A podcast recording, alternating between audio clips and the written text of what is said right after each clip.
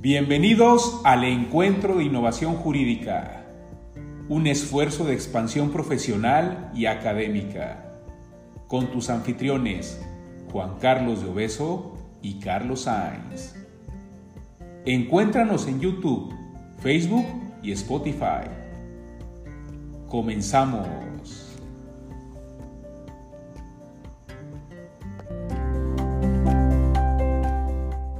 Espero que todos estén bien de salud. Como parte de los trabajos del Encuentro de Innovación Jurídica, informamos que íbamos a aprovechar este mes de enero para hacer un foro virtual en el que íbamos a hablar sobre todo el efecto fiscal, el aspecto macroeconómico y sus implicaciones no solamente fiscales, sino también laborales y de seguridad social. Por eso hemos organizado este foro virtual que se compone de nueve cápsulas en las que vamos a analizar desde el punto de vista cuál es la situación macroeconómica, cuáles son las reformas que impactan al impuesto sobre la renta, a ley de ingresos, a IVA, código, para después hablar sobre pensiones, subcontratación y el nuevo esquema de teletrabajo. Quiero agradecer mucho al ITESO por el apoyo, especialmente al Departamento de Estudios Sociopolíticos y Jurídicos, encabezado por la doctora Ana Vázquez Rodríguez, al capítulo Jalisco de la Barra, Mexicana de Abogados, encabezada por el doctor Guillermo Gat Corona, a la ANA de Jalisco, especialmente a Guillermo Cambero, al Colegio Constituyente Luis Manuel Rojas, a todos sus integrantes, y me da mucho gusto que a partir de este año se incorpore de manera formal el Instituto para la Capacitación y Saber Fiscal en CASAFI, encabezada por Carlos Sainz, que nos ha apoyado en todo momento, sobre todo desde la virtualidad. Pues bueno, vamos a aprovechar las cápsulas, vamos a hacer cápsulas no tan largas para que ustedes puedan ubicar cada uno de los temas, enfocarse en qué tema les interesa. Y como todos sabemos, todo el tema fiscal se encabeza o toma lógica a partir del escenario macroeconómico que enfrentamos como país.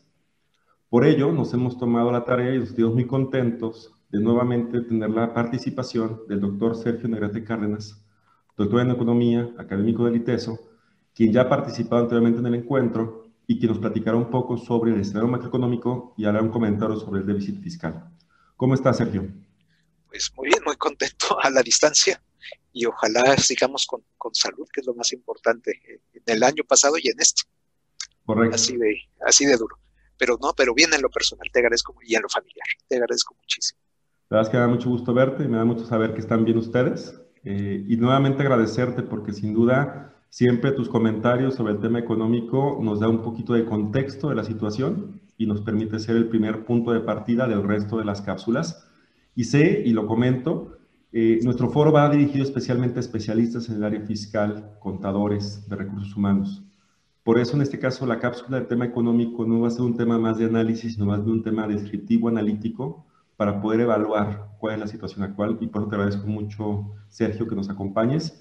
Y pues te dejo el micrófono para dar una plática de 20, 30 minutos, si te parece. Magnífico, no, no, muchísimas gracias. Pues paso a la presentación de manera directa. Espero que se proyecte bien. Vamos a ver.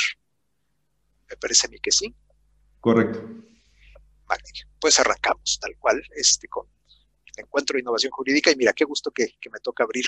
Y pues sí, por la cuestión económica, ¿no? Que este, entonces, esta va a ser la presentación, este, iniciando el camino a la normalidad todavía, a la normalidad más bien, este, todavía no llegamos. Pero bueno, ya hay una perspectiva ahí, sobre todo por la cuestión de las vacunas. Este 2021, que será una recuperación parcial y bastante titubeante, veremos por qué la presente y futura política económica obradorista, destacando mucho la política fiscal. Ahora, eh, quiero decir que en economía política fiscal no solo impuestos, de hecho voy a hablar muy poco de impuestos, poquísimo, porque sé que eso va a tocar a muchos otros de los panelistas. Este es en economía política fiscal es ingreso y gasto público, que incluye, por supuesto, la cuestión tributaria, pero no, aquí voy a irme, digamos, como un todo en la, en la política este, fiscal obradorista, o sea, gasto e ingreso público. Y otros peligros a destacar es que sí, la política fiscal no es ideal en estos momentos, no la ha sido en 20, no la va a ser en 2021 y aparte hay un peligro por ahí que se llama Pemex, digo, de una vez no, no, este, de una vez lo destaco, aunque aquí no está este, explicitado, pero se trata de Pemex. Entonces, ¿Cómo vamos o cómo está esto de iniciando el camino a la normalidad? El choque ha sido brutal. Aquí, por supuesto, me voy a concentrar en lo económico. Es más grave lo humano y lo sanitario. No quiero, por favor, que se entienda de ninguna otra manera. Pero dentro de lo económico, de la gravedad económica, hemos tenido tres dimensiones fuertísimas, que es la financiera, el choque económico por parte de la oferta y el de por parte de la demanda.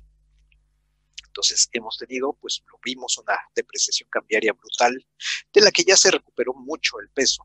No solo el peso, eh, hago la aclaración, ha muchas monedas, este, pero este, las tasas de interés han bajado desde la perspectiva de México, vamos a ver eso, pero para muchos agentes económicos han subido, aumentó el riesgo, el riesgo soberano, y este, por el lado de la oferta, bueno, por supuesto, el, frenón económico nacional, internacional, cadenas globales de valor, todo lo que es servicios personales, desde turismo hasta lo que nos podamos imaginar, este, cuestiones de ocio. Por el lado de la demanda, gravísimo, menores ingresos de hogares y de empresas, y por lo tanto una recomposición del gasto impresionante, pues muy enfocada a, prioriza, por supuesto, este, la sobrevivencia, vamos a decirlo así, por, desgracia. Este, ahora, el virus sigue, sigue mandando sobre la economía, vaya que lo sabemos en este momento, en el momento en que grabamos esto y por, al menos supongo que por desgracia todavía meses, eh, el virus es el que manda y este, muchos países han tenido que recurrir al encierro de nuevo extremo, a pesar de que ya empezó, como saben, la vacunación. O sea, ya tendremos tres semanas de que inició en algunos, en algunos países, en otros ni siquiera ha empezado, pero bueno, ya tenemos pues la, la vacunación que ha iniciado, pero con todo y ello, un encierro de nuevo en varios países e incluso encierros extremos, como destacadamente se está viendo en Europa Occidental. Y, por supuesto, con todos los costos económicos que ella implica. Entonces, aquí digo, puse esto por lo que ha pasado con restauranteros de Ciudad de México y de Estado de México, en, que pues básicamente es que ya estamos contra la pared, o sea, no nos vuelvan a cerrar. Entonces, bueno, estamos con, esta, este, con este costo tan brutal y la, la disyuntiva, la disyuntiva que hemos visto una y otra vez, este, entre economía y tratar de contener el, contagio del virus. Y por lo, por eh, lo que atrae por consecuencia, pues es que los pronósticos de crecimiento, este, esto a nivel mundial, pues ya empiezan a ser más pesimistas.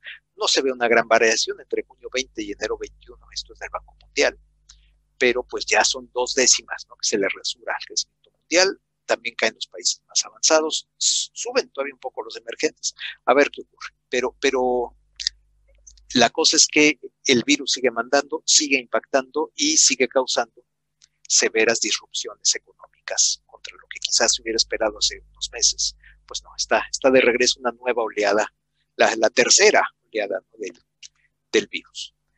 Esto, obviamente, las consecuencias para 2021 son bastante este, tremendas, bastante graves.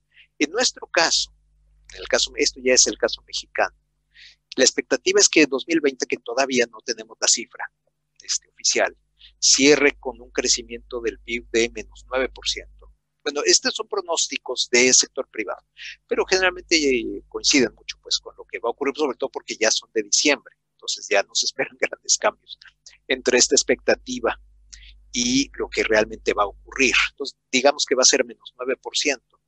Para 2021 se espera 3.5, como podemos ver, 2.6 para 2022 y 2.2 para 2023. Entonces, crecimientos muy bajos comparado con el tremendo colapso que observamos en 2020.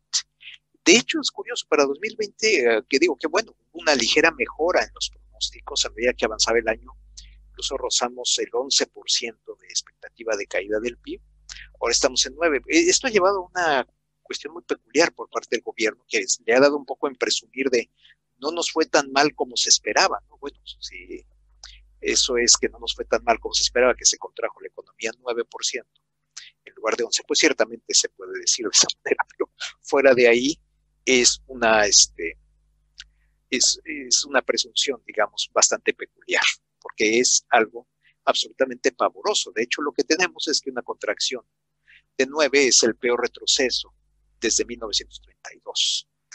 Y eso hay que agregar una pequeña recesión de menos 0.3 en 2019. O sea, no es que 2019 fuera un año fabuloso, aunque ahora lo parece comparativamente, pero ya teníamos una contracción de PIB en 2019 tenemos una contracción espantosa en 2020 que es peor que la de 95, que como podemos ver fue menos 6.3, y peor que la de 2009, que fue menos 5.3. O sea, ese menos 9 realmente es verdaderamente pavoroso términos de contracción económica. Y en contraste, las expectativas de crecimiento para 21, es curioso, pues parece que van subiendo, sí, porque antes de la pandemia la expectativa era muy baja, ahora se espera un rebote, y un rebote pequeño, realmente no es ni siquiera la famosa V que tanto se habla y que tanto ha dicho el gobierno, y de hecho ni V ni para el año que está ahora empezando, ni para los años subsecuentes. Eso es lo más preocupante, o sea, no es solo lo que ya ocurrió en 20, lo que está ocurriendo en 21, sino lo que se espera en estos momentos al menos que ocurra a partir de, este año. O sea, es genuinamente preocupante un crecimiento tan poco prometedor como el que estamos este, observando en estos momentos y que se teme que así vaya a seguir. Y entonces aquí tendríamos, eh, aquí se ve claramente que la V no es tal, o sea, podemos ver que después de la crisis del 95, la economía sí rebota, de hecho, un poquito más que lo que se había contraído en el anterior. En 2009, prácticamente al mismo nivel, un poquitito menos. Y en cambio, el contraste entre 2020 y 2021, pues es bastante notorio, que de V no tiene absolutamente nada. Y pues por más que diga el gobierno, ¿no? que si V, que si U, que si palomita de Nike, pues no, lo que más bien se ve ahorita es una, W, o sea, porque ahorita va a haber un nuevo retroceso debido a, lo que se está teniendo que hacer, sobre todo en Ciudad de México Estado de México, por la pandemia en estas semanas recientes. Y en todo caso, pues, cuando hay una recuperación, pues ya más este, aplanada o este, no, nada espectacular. O sea, cual V más bien una este, W o raíz cuadrada en todo caso. Es lo que, lo, lo que estamos ahorita este, viendo como perspectiva eh, para 21 y posteriores. Y esto, aparte, se reafirma, por desgracia, o sea, estas señales que sustentan ese futuro no tan promisorio, porque ha sido el cerradero de empresas. Entonces, entre febrero y noviembre del año pasado, ya, ya podemos decir del año pasado, bueno, podemos ver la, tremenda contracción que ha habido este, de empresas y pues sí, ha subido las, las micro, de 1 a 5, pues no, no es tanto de sorprender, este, de que pues pequeñas o medianas se hayan convertido en microempresas. Entonces algunas habrán sobrevivido, pero con muchísimos menos empleados. Esto también lo, retrata INEGI, la cifra anterior era del IMSS. INEGI estima que se ha perdido más o menos una quinta parte de todas las empresas micro, pequeñas y medianas. De este, o sea, es verdaderamente pavoroso que de 4.9 millones de establecimientos hayan sobrevivido, hasta el momento se estima 3.9 millones, o sea que haya cerrado un millón de establecimientos micro, pequeños y medianos, es verdaderamente de espanto. Y por supuesto que reabran no va a ser nada fácil, o sea, de hecho INEGI aquí lo enfatiza, y habla de cierres definitivos, no está hablando de cierres temporales, sino definitivos. Y por lo mismo, no podemos esperar que el empleo se recupere de manera rápida. Aquí tenemos cuánto, esto es empleo formal y cuánto se ha acumulado o destruido, por supuesto, en los 12 meses anteriores. Entonces todavía estamos en cifras marcadamente negativas. Sí, ya empieza, digamos, puede uno decir, bueno, ya empieza a recuperarse. Sí, en el sentido de que ya la destrucción de empleo, digámoslo así, en un mes, en este caso en la última cifra, diciembre de 2020, es menor que la destrucción observada en diciembre de 2019. Entonces, mientras así se continúe, bueno, esta estadística seguirá subiendo. Pero para llegar al cero, a que no haya una destrucción neta de empleo con acumulada en, el, en, los 12 meses anteriores, pues todavía falta. Aquí hay que destacarlo, el presidente en su informe de diciembre, en sus muchos informes, el que presentó el primero de diciembre por motivo de sus dos años de, gobernar, dijo que esperaba que para marzo regresáramos al nivel de empleo prepandemia de febrero, de febrero 2020. Esto es a ese cero que está aquí en esta gráfica, que en tres meses se espere que se creen más o menos 840 mil empleos, me parece total y completamente ilusorio. O sea, de que ocurrirá en el año, supongo que sí, en 2021, ojalá, pero supongo que más en el segundo semestre quizá finales del segundo semestre. Pero ahí, aquí esperen, eso sí, ténganlo muy en mente, esperen una declaración triunfal. Ocurra cuando ocurra, porque así lo expresó el presidente. Dijo, bueno, la V, para él la V va a venir aquí, la V que se empieza a dibujar en esta gráfica. Cuando llegue al cero, pues va a ser claramente ahí la, la V, va a ser aquí está, aquí está la V, ya se recuperó el empleo a nivel desde prepandemia. Por cierto, no a los niveles máximos históricos, pero este, ya le va a permitir, con bastante este, selección de datos, no digo otros datos, no digo falseo de datos, pero sí digo un manejo muy selectivo de los datos, en este caso el empleo formal, decir que hubo una V. Bueno, pues esperemos esa declaración en algún momento en 2021, cuando por fin lleguemos a esta estadística. El hecho es que va a ser un gravísimo problema el presente y el futuro, porque se ha colapsado la inversión, como queda muy claro aquí. Esto es octubre. Este, cifras del INEGI, eh, sí, se empieza a recuperar, pero noten aparte ustedes que la contracción o la de, más bien un, un declive empieza desde mediados de 2018, se acentúa con el anuncio de la cancelación del aeropuerto de Texcoco. Sigue esa declinación y ya, bueno, se convierte en colapso a partir de la pandemia. Pero ya las semillas del bajo crecimiento de 19 y de 20 estaban sembradas desde antes y siguen. O sea, eh, que regresemos a niveles de inversión a los existentes hasta 2017-18, pues todavía falta muchísimo. Y en ese sentido, pues inversión que no, que no existe hoy, obviamente inhibe o frena el crecimiento del mañana. ¿Qué es lo que podemos esperar? Y esto es absolutamente terrorífico, que en 2020, cuando tengamos ya las cifras, el nivel de PIB per cápita por cabeza será similar al de 2010, un retroceso de una década. En 2024, a fines de este sexenio, si más o menos se cumplen las expectativas de crecimiento que acabo de presentar, las del sector privado encuestados por Banco de México, esas cifras que mostraba de 21, 22, 23, para 24 tendríamos un PIB per cápita similar al de 2013. Así de, de, aterrador. ¿Qué tendría que ocurrir para que esto fuera mejor, este, este escenario tan catastrófico? Bueno, por supuesto, un crecimiento muchísimo más elevado. ¿Y qué se necesita para que eso se dé? Pues una política económica y de ambiente de negocios muy diferente a la que tenemos hasta el momento y que se vislumbra, se avisora que vamos a seguir teniendo en este año y en los próximos años. Pero bueno, concentrándonos más en, en, 21. ¿Qué es lo que ocurre? Tenemos que el presidente es un hombre ya de cierta edad, nace en 1953, pero no es la edad cronológica el problema, es la mentalidad que, que arrastra consigo. Este, él en ese sentido no, la, no se ha modernizado, vamos a decirlo así.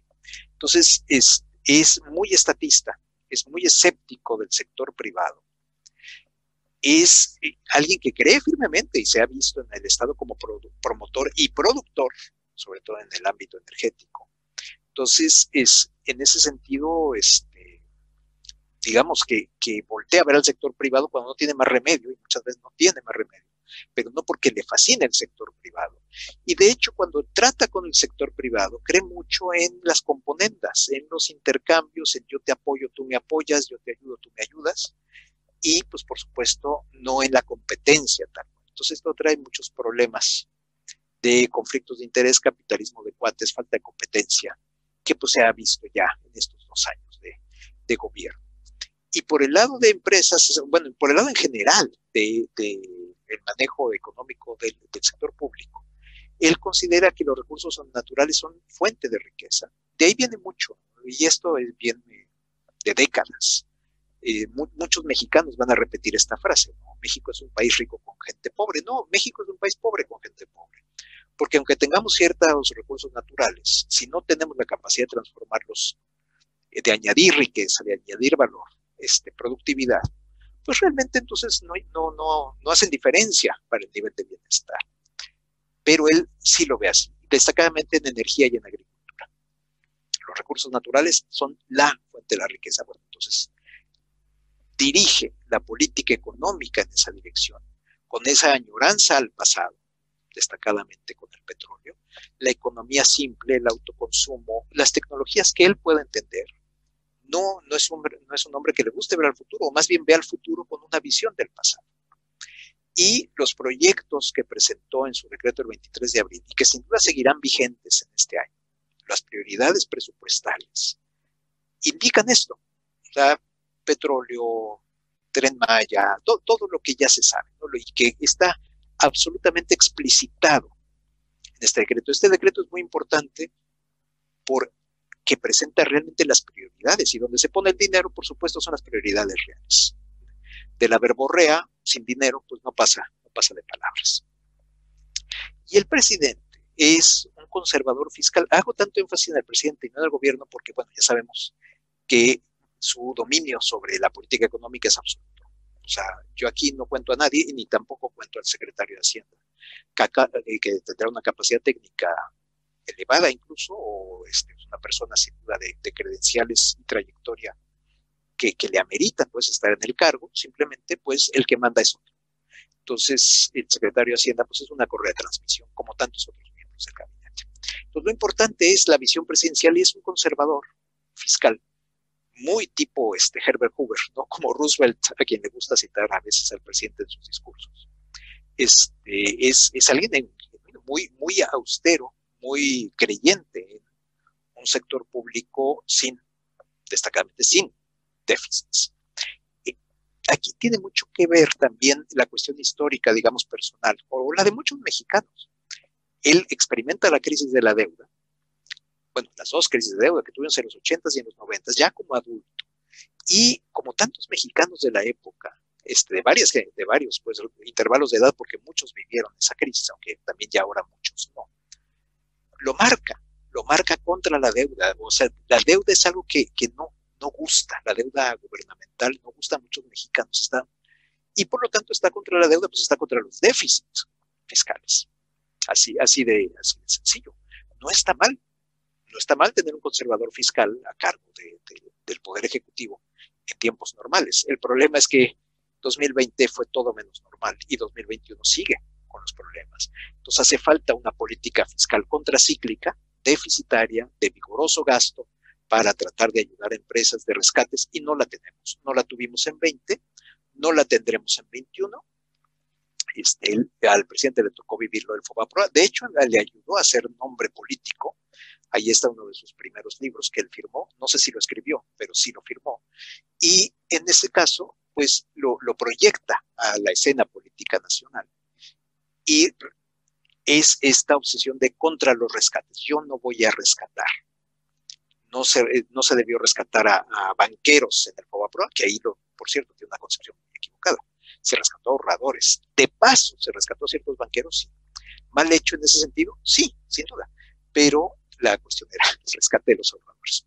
Pero bueno, eso ya, ya no entra en, el cálculo. Y entonces rechaza los rescates en general y rechaza rescatar empleos, porque eso implicaría rescatar empresas y eso implicaría rescatar empresarios. Entonces, es esa cadena a la que él rechaza y por lo tanto hemos tenido este gravísimo problema de no instrumentar una política fiscal contracíclica tan necesaria y que muchos países aplicaron en 2020 y que siguen aplicando, dicho sea de paso, en 2021. O sea, contra el déficit, contra el endeudamiento, siempre, en las buenas, en las malas y en las muy malas, como fue, como es el caso actual. Y de hecho esta narrativa ya la, ya la traíamos. O sea, no, aquí no hay sorpresas. En ese sentido, cuando mucha gente se declara sorprendida por la política económica, a veces basta hacer referencia a la campaña y dijo una y otra vez, hay mucha corrupción, hay mucho derroche y yo voy a encontrar dinero y voy a recortar este, para encontrar ese, y, lo he estado haciendo. Y esto es de un debate de junio 2018. Entonces, muy poca gente puede llamarse engaño, vamos a decirlo así. Lo que pasa es que quizá mucha gente no creyó que lo fuera a hacer, o más bien mucha gente ni siquiera supo lo que estaba ofreciendo. Entonces tenemos un recorte del gasto público constante, brutal, que se hace con machete, no con bisturí, no es un recorte del gasto público cuidadoso. Este, sabemos que ha traído un costo humano impresionante, no solo a la gente despedida, salarios recortados, aguinaldos recortados, forzando brazos, este, no, sobre todo en la cuestión humana, este, sanitaria. es, ha sido pavoroso, pero pues no, no, no se desarrolla ninguna alternativa, se considera que todo está bien, que los programas eh, sociales que se han iniciado en este gobierno están funcionando perfecto y apoyando muchísimo a la gente y que entonces todo bajo control. O sea, no, no, hay, no hay problema. Es la, la, narrativa en ese sentido que seguirá en 2021. Esto hay que... Eh, eh, en ese sentido es importante 2020, es fundamental el año que acaba de concluir, porque este año será igual. No se puede esperar cambio alguno en ese sentido. Entonces, ¿qué se espera para 2021? El objetivo de la Secretaría de Hacienda es un déficit fiscal de 2.9% del PIB, bajísimo para en términos relativos a nivel global, recortando por el lado del gasto y por el lado de los contribuyentes, eso que sí van a analizar en muchísimo detalle en, otros este, segmentos de este foro, pues la cuestión del ingreso, apretar lo más posible a los contribuyentes, sobre todo a los grandes contribuyentes, buscando este, que entreguen cualquier cuestión bajo litigio, todo lo que se dio en 2020, este, como el SAT realmente buscó en este sentido. Ahora, aquí el problema, puede uno decir, bueno, pues el, trabajo del SAT es recaudar para alimentar el gasto público.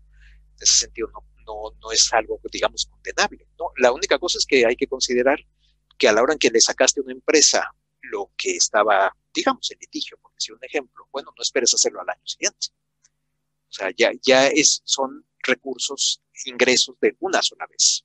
Ese es el problema grave que se va a empezar a reflejar en 2021, que muchos de esos ingresos pues no son recurrentes. Y con respecto a la política monetaria, un breve comentario nada más, porque eso realmente es Banco de México, no es gobierno federal. Dado el nivel de la inflación, que no es, no es eh, obviamente elevado, nadie va a decir eso, pero no es bajo. Tuvimos que en 2020 la economía se contrajo quizá 9% y la inflación fue 3.2%.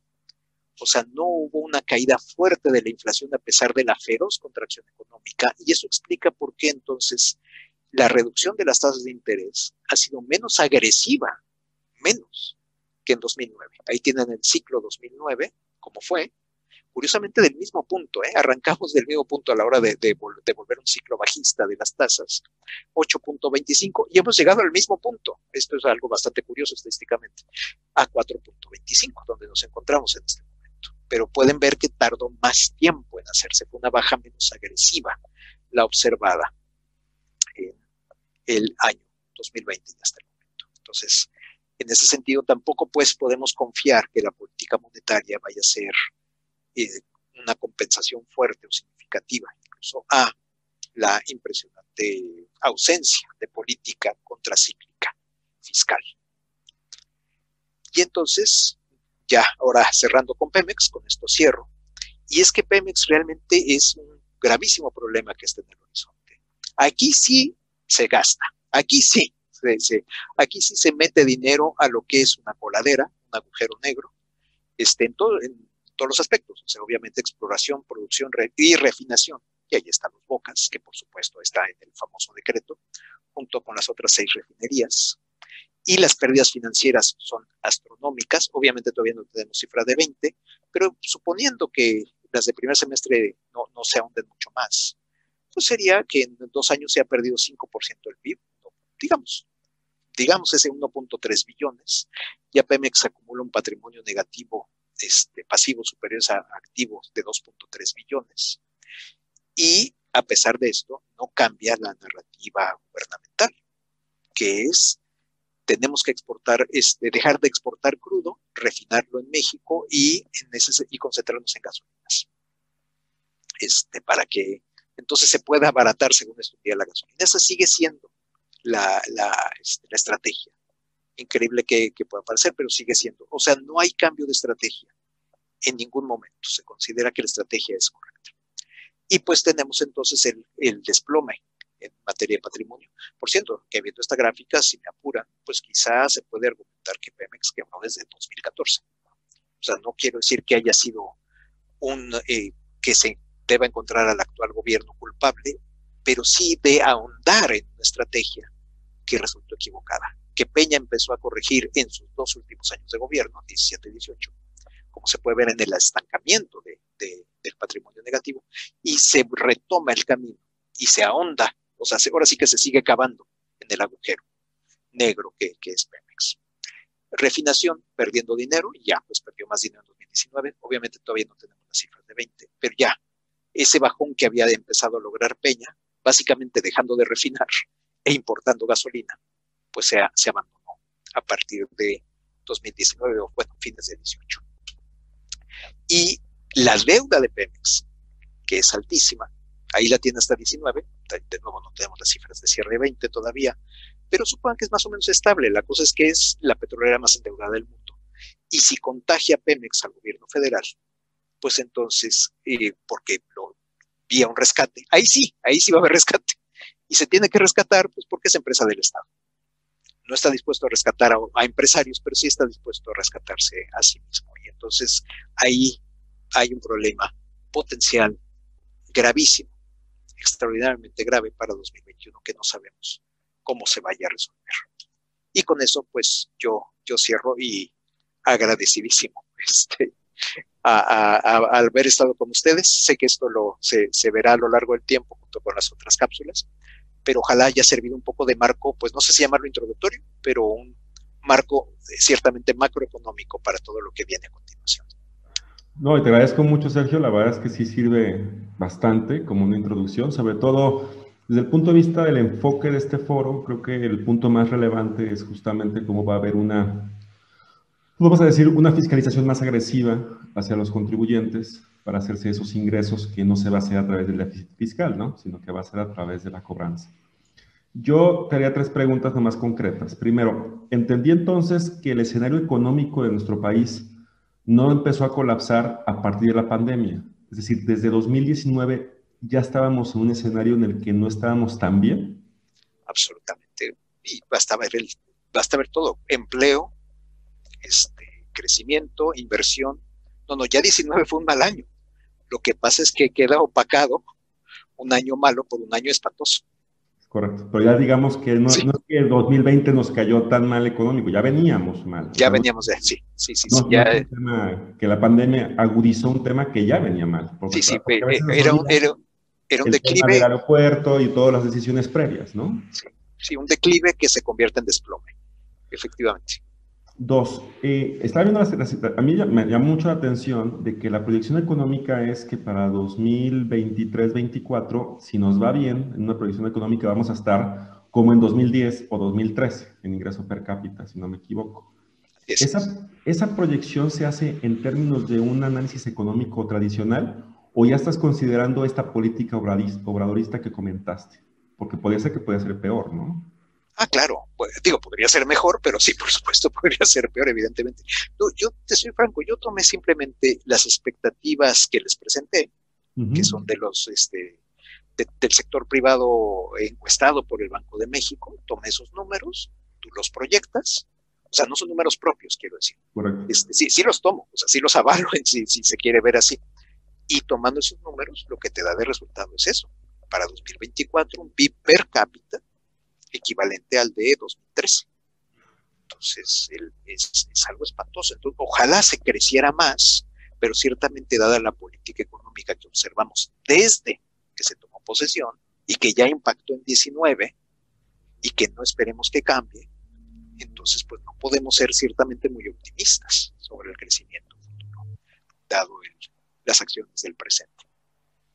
Bueno, el tema de la V famosa que se está manejando, entendí entonces que falta llegar a marzo posiblemente, pero si llegamos al mejor escenario es que estaríamos en el cero, ¿no? O sea, estaríamos, digamos, en el escenario de cero comparación con el, el año pasado.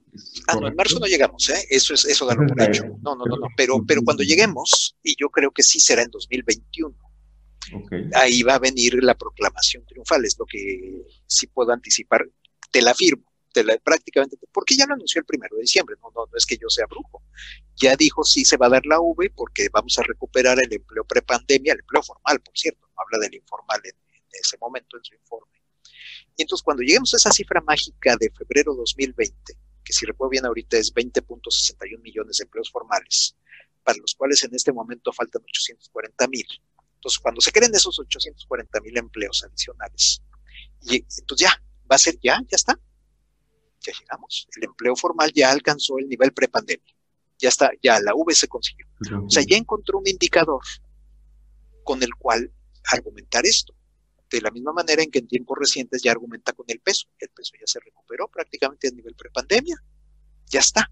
O sea, todo lo la pobreza, los millones empobrecidos, los millones de desempleados, ya no hablemos de los muertos, por supuesto, evidentemente, eso es como que ya los arroja bajo la alfombra, vamos a decirlo así, sin mencionarlos, sin considerarlos, cuando es, pues eh, van a permanecer este, pues para siempre, pues sobre todo la, cuestión de las familias que, que, han sido empobrecidas. Y ya nomás para cerrar, digo, como para introducción a los siguientes temas, Entendemos entonces que la política, digamos, fiscal en ingreso-gasto también, no tenemos un déficit fiscal, no tenemos un gasto, un endeudamiento a través de gasto, sí un cobro más de contribuciones, tal vez una vigilancia más directa a los contribuyentes. Yo te preguntaría, en otros países, de manera muy breve, ¿cuál ha sido la política que se ha utilizado para lograr, digamos, eh, recuperar un poco el tema económico? ¿Es similar a la de México o es muy diferente? No, no, no, no, no, diferentísima. Este, eh, tú tienes una política de gasto muy agresiva, básicamente con dos objetivos.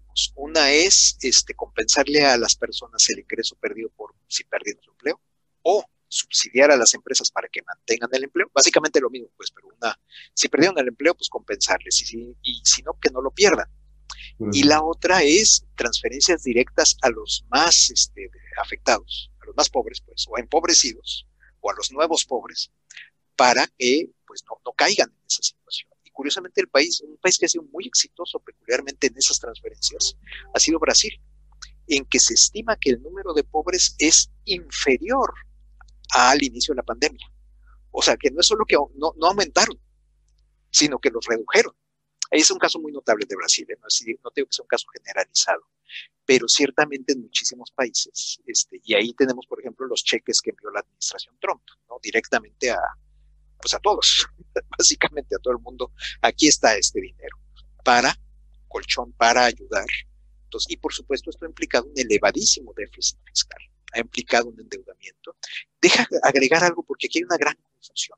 Cada vez que el gobierno de México saca un nuevo bono, y sacó un bono hace unos días de 50 años, 3 mil millones de dólares, si recuerdo en este momento bien, estoy citando en memoria, mucha gente dice, ah, no que no se iban a endeudar, y pues mira, yo nunca voy a defender a la administración López Obrador a menos que tenga que defenderle, y en este caso sí, sí me toca defenderla porque son, es deuda muchas veces para pagar, es refinanciamiento, pues, algo que va a entender perfectamente cualquier persona de este foro. Están refinanciando, no es deuda neta, es deuda bruta. Entonces, este, esto sí, esto sí quiero enfatizarlo mucho. O sea, no, el gobierno se ha endeudado relativamente poco. Y si escuchan, no es que subió mucho la deuda en relación al PIB. Bueno, claro, si el PIB se desplomó en 2020, pues cómo no va a subir. Este, si el peso se desplomó, ya se recuperó. Pero si el peso se desplomó, pues cómo no va a subir la deuda total cuando parte está en dólares. O sea, ha habido varias cuestiones cosméticas contables que han llevado a que parezca que la deuda ha explotado en 2020 y no es el caso. O sea, aquí, digo, deja de decir esto, por desgracia no es el caso, en el sentido de que si hubiera explotado, pues es que hubiera habido este gasto tan necesario que acabo de, mencionar en detalle.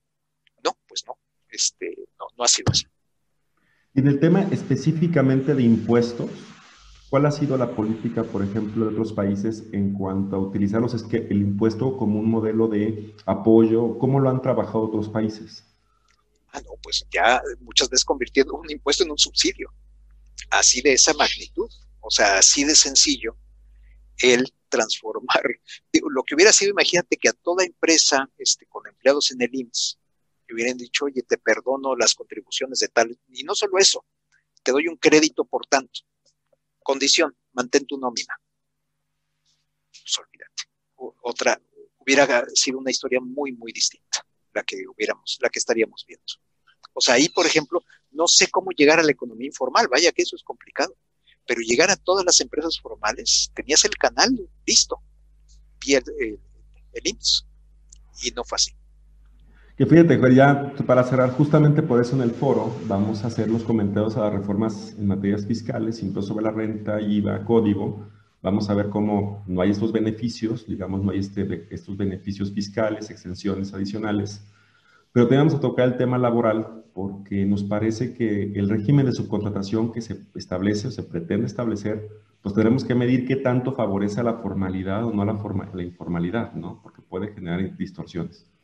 El tema del régimen de pensiones, el costo de la pensión que vuelven a asignarse al patrón, pues también va a generar una afectación, ¿no? Tal vez y pues el teletrabajo. O sea, creo que esos escenarios también pueden incidir, ¿no? Desde el punto de vista económico. Ah, no, no, no, no, no. A la hora en que tú aumentes los costos laborales, siempre tú, tú empujas en una de dos direcciones o ambas, por supuesto. Una es el desempleo. Dices, no, pues sabes que ya no me conviene tener cinco trabajadores, voy a tener cuatro, por decir un ejemplo. Y la otra es la informalidad. Voy a tener los cinco trabajadores, pero ya en lo oscurito entonces, habrá, hay de todo. Habrá empresas que optan por reducir la plantilla laboral, habrá empresas que optan por irse a la informalidad. En el caso mexicano, habitualmente es lo segundo, porque es algo relativamente abundante, digámoslo así, en México. Lo que tú no puedes esperar es que la empresa este, tenga pérdidas o reduzca dramáticamente la ganancia que pudo haber tenido en aras de cumplir con los deseos este, que, se le transmiten vía la ley. Entonces, eso es lo que sí no puedes esperar algo que, eventualmente no ahora, ¿eh? no en 2021, quizá ocurra es que los aumentos al salario mínimo, el salario mínimo sigue estando muy abajo del salario de mercado, ahorita está ya en 148 pesos, me parece, no sé si tú te recuerdas la cifra, pero creo que por ahí anda, este, diarios, entonces yo todavía espero que no haya nadie por ahí que trabaje ocho horas por 150 pesos. Este, yo, en ese sentido, el salario mínimo sigue estando muy debajo del de mercado. Pero si lo siguen subiendo, y sube y sube y sube y sube, vamos a llegar a, lo que ya vivimos en este país en los años 70, en que el salario mínimo legal era una cuestión que muchísimas empresas no cumplían. Así de sencillo. Este, no, no se pagaba. Por eso cuando dicen, oye, es que el salario mínimo llegó a su máximo histórico en 1976, sí, y hasta puedo ser más específico, en octubre de 1976. Y también puedo decir que en esa época muchísimas empresas no lo pagaban, ni la mitad, de hecho de ese salario, porque era tan alto este, para, de poder de compra que muchos empresarios ni siquiera lo podían pagar. Entonces era este, lo, lo, eh, invertido al revés de lo que ahora ocurre. O sea, muchos no lo pagaban porque era demasiado alto, ahora nadie lo paga porque es demasiado bajo. Pero si siguen subiendo, no lo descartes, que este, pues que lleguemos a, o sea, ese es otro ejemplo de cómo un gobierno te trata de imponer este, ciertas cuestiones que suenan muy bonitas y muy deseables, ¿no? Y que se pague esto y que se cubra aquello, bueno, pues, pues este, igual hay empresas que no lo van a aguantar. Pues ya nomás para cerrar la última pregunta, ¿habría algún escenario económico futuro que podría llevar al, al, presidente López Obrador a cambiar su política o ya pasamos lo peor y aún así no lo cambió? Mira, yo creo que si no lo cambió en el año 2020, no hay manera. O sea, de hecho, a mí el ejemplo más, o más bien, de los ejemplos más notables es que ha habido varios, pero este fue extraordinario. El día o en los días que el petróleo mexicano, como otros petróleos, se cotizó en negativos, porque fue un día que la cotización fue negativa, que tenías que, que pagar para que se llevaran el petróleo, dijo al respecto que eso reafirmaba su estrategia. Y te doy su razonamiento. Este razonamiento es muy interesante, digo, es muy equivocado, pero es muy interesante. El razonamiento es, ya ven, mi estrategia es correcta porque yo no quiero exportar crudo, quiero dejarlo de exportar, que se refine en México y que se produzca gasolina y la gasolina se vende aquí adentro. Entonces dejo de exportar crudo, dejo de importar gasolina y por lo tanto me deja de importar el precio internacional. ¿Qué importa que sea negativo? O sea, bueno. Sí, sí, lo sé, lo sé. Ahora, si tú se lo dices esto a mucha gente, mucha gente hasta te la va a comprar. Si tú lo ves es una explicación. Como un nacionalista, tal vez. digamos que suena lógica, es totalmente falsa. Dices, ¿cómo no vas a tomar en cuenta el precio internacional, por favor? No, no. Pero si tú lo presentas, pues, a mí qué me importa. Si es caro, es barato, es negativo, ¿qué más da? Miren, mi estrategia es correcta, reafirmo. Entonces, no ha habido nada que lo haga cambiar absolutamente nada. Sigue hundiendo dinero en Pemex, sigue recortando dinero en todos los rubros. Ahorita lo único donde veo cierta apariencia de gasto este, es lo de la vacuna. Pero pues, no hay vacuna, hay ausencia o carencia, escasez de vacuna contra la tuberculosis. este, contra sarampión. O sea, ya sabemos que hay muchas carencias en el sector. Pero este, esto pues, es una cuestión política electoral. Ahora, ¿qué vacunas van a ser finalmente? ¿Van a ser dos dosis o va a ser una? ¿Realmente se va a tratar de vacunar a la mayor cantidad de gente posible? Pues ya son varios asegúnes que están ahí dando vueltas y que descubrimos en 2021. Yo me creo que también ahí va a haber ahorros, pero ahorros, digamos, no muy visibles y que por supuesto van a seguir impactando en términos de contagiados y de enfermos y de muertos. Pues mira, Sergio, te agradezco muchísimo, se hago un poquito la plática. Este, recordar a toda la gente que nos escucha que vamos a dejar un apartado de comentarios para cualquier comentario que tengan, con gusto lo hagan llegar y se lo hacemos llegar a Sergio para, para poder dar una respuesta. Eh, la intención es que este contenido siempre quede disponible en el repositorio para hoy en siguientes. Igual el siguiente año hacemos otra vez un nuevo foro y hacemos esta memoria para contrarrestar los, los resultados y comentarlos, ¿no? Y te tengo que agradecer mucho, Sergio, por el apoyo y pues sabes que te vamos a seguir molestando, ¿eh? Ay, nos moleste, ¿no? Oye, y espero el año que entra, oye, yo estaría encantado que se demuestre que, qué equivocado estaba yo. No, lo digo en serio. Y que la economía ha crecido mucho más y ojalá, Ojalá, ojalá que. Esa, ¿eh? Créame que vamos a empezar a hacer estos ejercicios, por eso es bueno la virtualidad. Vamos a tener este video, lo vamos a revisar y ahora sí ya te voy a poder preguntar. Comentamos el año pasado esto, ¿cómo vamos ahorita? ¿no? Entonces, creo que es interesante tener este tipo de memorias que den cuenta de cuál es el futuro y cómo van las cosas. ojalá, que, ojalá, que, no sea, mira, fue peor de lo que yo esperaba. No. Y que sea, fue mucho mejor de lo que yo esperaba. Ojalá, vamos a ver. Esperemos. Te agradezco mucho, Sergio, que estés muy bien. No, no, no, al contrario, perdón, eh, que sí me tomé mucho tiempo. No, hombre, un gusto. Te agradezco. Gracias. Gracias a ti. Hasta luego. Bye.